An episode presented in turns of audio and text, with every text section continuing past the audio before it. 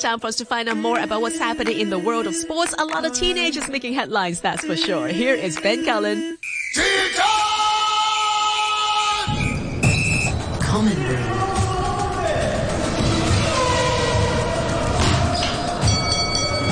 Sports Fix. What's up, everybody? Welcome to this week's Sports Fix with me, Ben Cullen. Emma Raducanu says she does not want to let go of the US Open trophy after a fairy tale in New York culminated in the ultimate happy ending. The 18 year old is the first British woman in 44 years to win a Grand Slam singles title and did not drop a set. Also at the US Open, Hong Kong's Coleman Wong is celebrating a Grand Slam tennis title after partnering Max Westphal of France to win the US Boys Open doubles title on Saturday.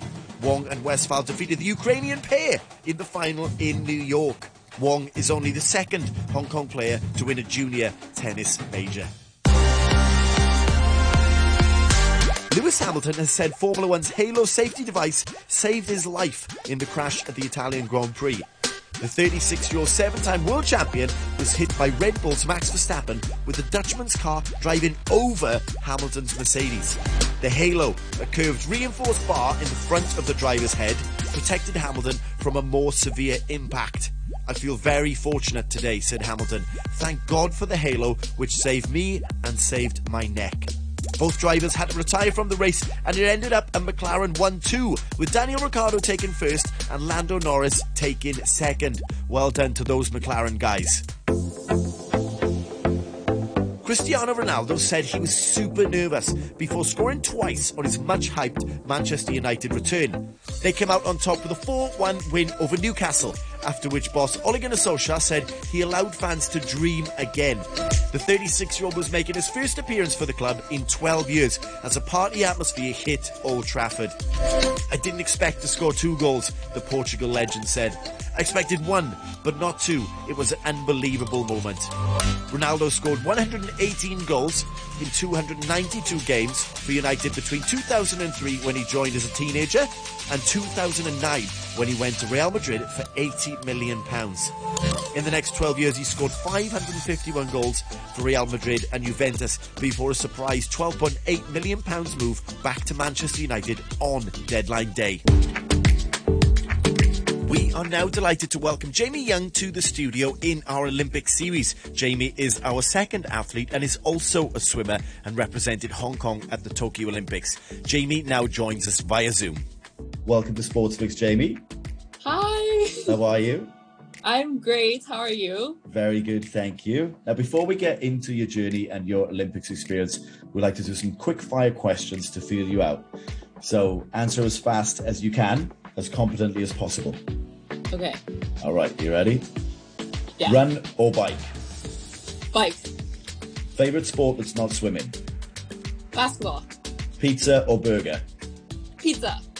Favorite athlete of all time? Michael Phelps. Michael Phelps, good idea. Cats or dogs? Dogs. Singing or dancing? Dancing. Sleeping or eating? Eating. Okay, nice. Good stuff. That's a good start. Can you give the listeners a brief rundown of who you are and, uh, yeah, what you do? Yeah, so my name is Jamie Yeung.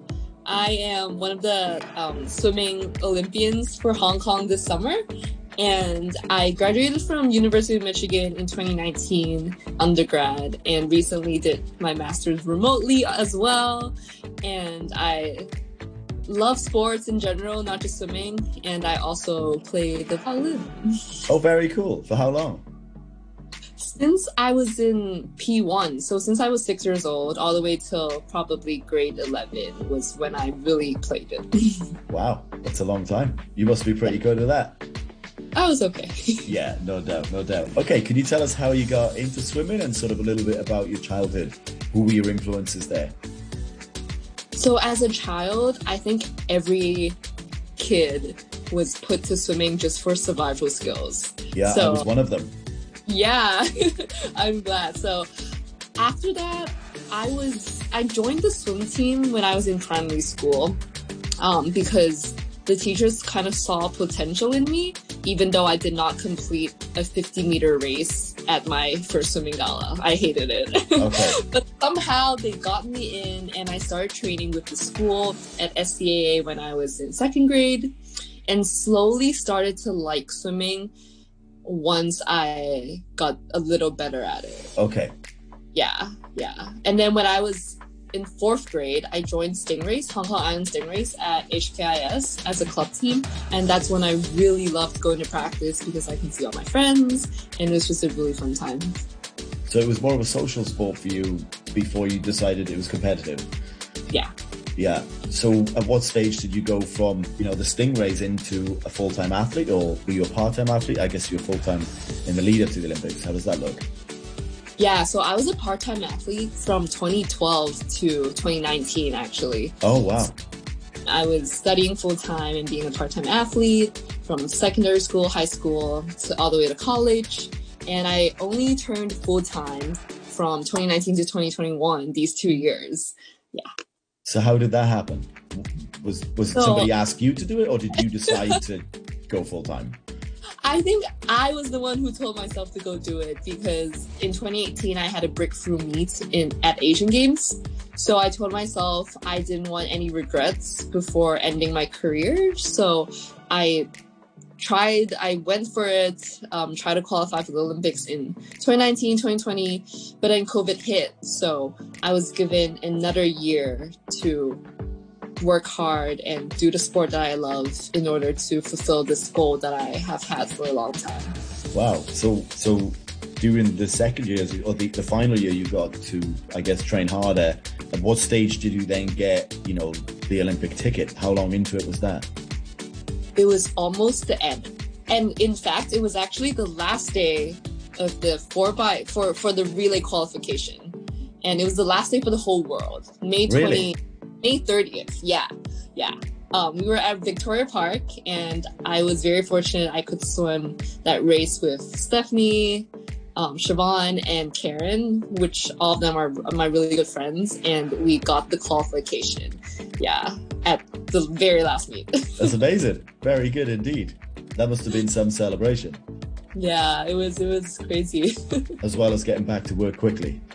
yes, definitely. So, how did you find juggling your studies and being a part-time athlete? What were your hours in the pool if you were part-time? Still a lot, I imagine. Yeah, so it was still we still train a lot even as part-time or full-time. Full-time we invest more time into recovery, into hmm. dry land that we normally wouldn't have time to do if we were in full-time school. But I think the point, like the important thing of my whole swimming career was I had school to be to balance my life. So there's this balance that makes me better in both sides It makes me excel better just because I can take my mind off at different things um, when I do each other and it goes hand in hand. And the most important thing I like learned was just to prioritize my thing and to do the right thing at the right time rather than stressing about something that I wasn't controlling at that moment. So I really taught myself to manage my time well and be able to do both things at once. Yeah, that's awesome. That's a it's a good way of looking at it, particularly if you're in one and you can't worry about the other at that moment in time. Yeah. Okay, so let let's talk about Tokyo then. So, how long were you there for? What, how was the first part of the experience? What were the COVID protocols? Yeah, give us a rundown. Yeah, so we got there a few days before the opening ceremony, and I remember just stepping into the village and we roomed together. All the swimmer girls roomed together, so we were basically screaming in the room at night because I said something silly, you know. We were just soaking in the moment, and every day we had to do a COVID test in the morning.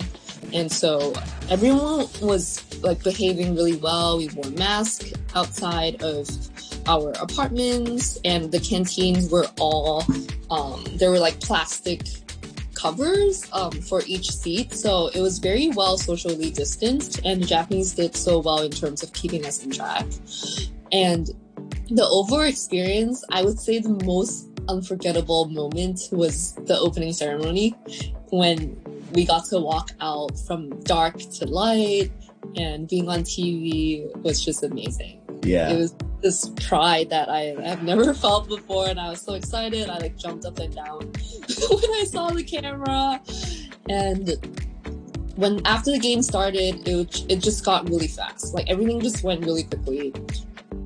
Thank you, Jamie. We look forward to hearing more from you again next week. Hong Kong, are you ready? This is the hottest ticket in the world right now. The NFL is back and we're heading into week two.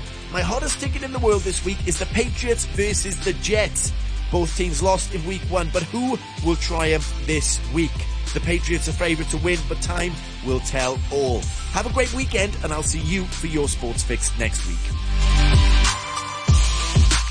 Huge thank you to Ben and once again big thank you to the Olympic series as well. Join him every Friday for Sports Fix. Common Room with Alison Howe.